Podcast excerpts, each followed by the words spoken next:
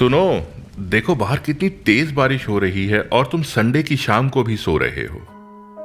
शिप्रा की आवाज़ सुनकर राकेश की झपकी टूटी। अरे हाँ हाँ सब्ज़ी लेने भी तो जाना है, मैं तैयार होता हूँ।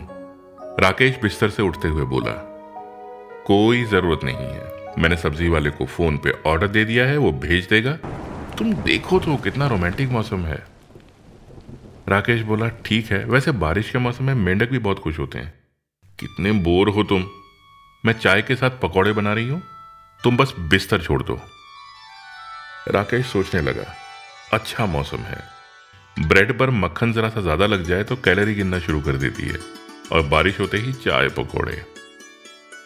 राकेश ने खिड़की से बाहर नज़र डाली। बारिश वाकई तेज थी।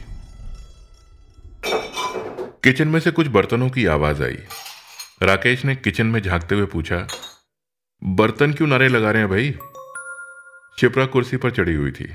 शिप्रा ने कहा, अरे, वो नई वाली प्लेट्स ना ऊपर रखी हैं। ये प्लेट पकड़ो। शिप्रा कुर्सी से उतरती हुई बोली, बस पाँच मिनट और, चाय भी रेडी है, तभी दरवाजे की घंटी बजी। शिप्रा बोली, देख लोगे जरा, सब्ज़ी वाले ने सब्ज़ी भेजी होगी। उससे कहना, पैसे मैं कल ऑफ़िस जाते हुए दे दूँगी। राकेश ने दरवाज़ा खोला। सब्ज़ी वाले ने एक भीगे हुए लड़के के हाथ सब्ज़ी भेजी थी। लड़के ने पूछा, बारह सौ चार? राकेश हैरानी के साथ बोला, इतनी सी सब्ज़ी के बारह सौ चार रुपए? लड़के ने कहा, पैसा नहीं साहब, आपके घर का नंबर। राकेश ने फ़ौरन कहा हाँ हाँ बारह सौ चार यही है। सुन, तेरे पास छाता नहीं है? लड़का बोला, दोनों हाथ में डिलीवरी के थैले होते हैं ना साहब, छाता पकड़ने में तकलीफ़ होती है। लड़के के सर से अब भी उस बारिश का पानी टपक रहा था। जिसे कुछ लोग रोमांटिक कहते थकते नहीं है।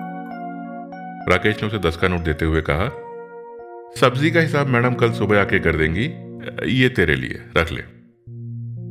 लड़के ने मना करते हुए कहा, नहीं साहब। राकेश ने कहा, अरे, खुशी से दे रहा हूँ। ले। लड़का बोला, कोई फ़ायदा नहीं साहब, बारिश तेज है भीकर खराब हो जाएगा। राकेश ने सर से पाँव तक उस लड़के के भीगे हुए कपड़े देखकर कहा, अभी जाना नहीं, रुक रुक।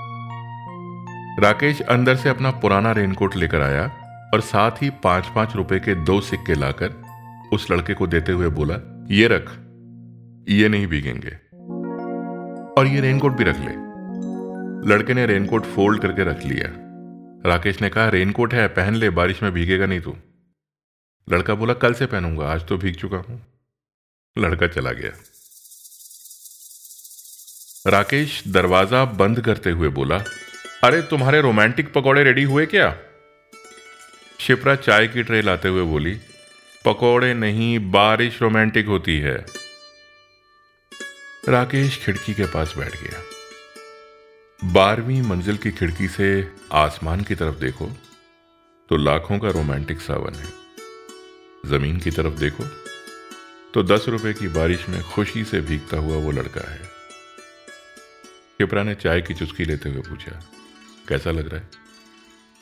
राकेश ने जवाब दिया अच्छा लग रहा है।